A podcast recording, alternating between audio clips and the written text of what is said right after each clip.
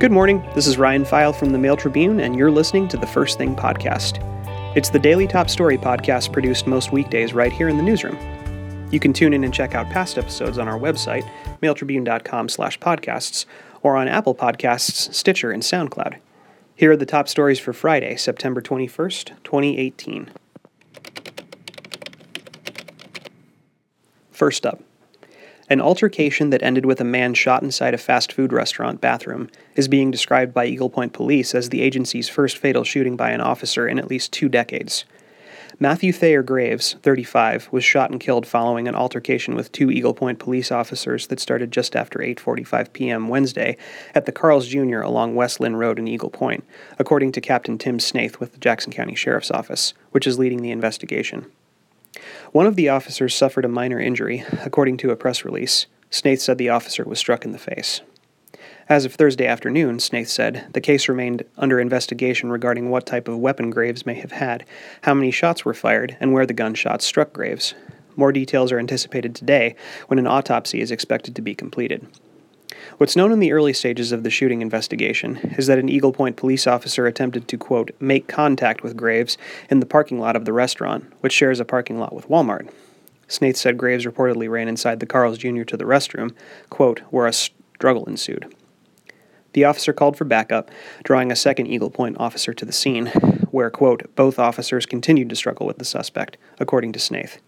At some point, shots were fired, Snaith said.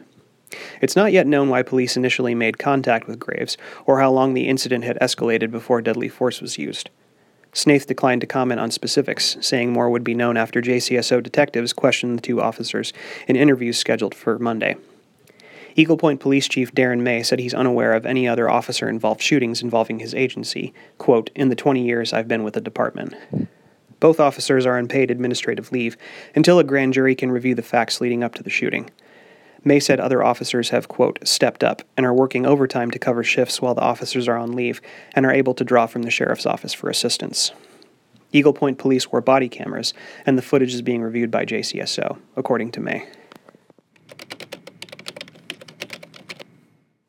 And last up, an 876 acre city owned property in the foothills east of Interstate 5 has long been eyed as a prime spot for an energy producing solar farm.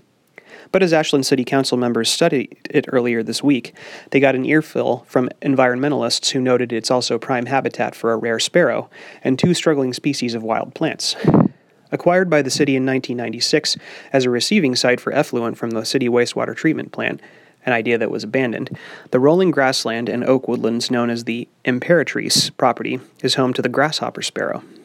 The bird gets its name because its trill sounds like a grasshopper, said Pepper Trail, conservation co chairman for Rogue Valley Audubon Society and forensic ornithologist with the National Fish and Wildlife Forensics Laboratory in Ashland. We believe this is the largest breeding colony in at least western Oregon, if not the whole state, said Trail. And it's known to be sensitive to disturbances, so any kind of road construction or solar array could cause them to abandon the site. It has happened in other places. The bird is, quote, almost gone from the Willamette Valley because of habitat loss, leaving the Imperatrice property as its prime habitat, he said. Trail suggested that, quote, the proposed industrial scale development instead go on rooftops, the airport, the university, median strips on the freeway. The council, however, authorized a request for proposals for construction of a large scale 10 to 12 megawatt solar generation project. The request would go out in mid October and be reviewed in November. Christy Mergenthaler of the Sur- Southern Oregon Land Conservancy told the council that the bird's population has dipped by 67% in the last 30 years. We support solar and conservation, and if the city develops it, let's look at other locations, she said. Do parking lots, degraded land. The Imperatrice is not a wasteland. And that's it for today. Check out full versions of these stories at our website, mailtribune.com. And if you want to stay connected to us throughout the day, follow us on Facebook, Twitter, Instagram, Pinterest, and YouTube. Have a good one.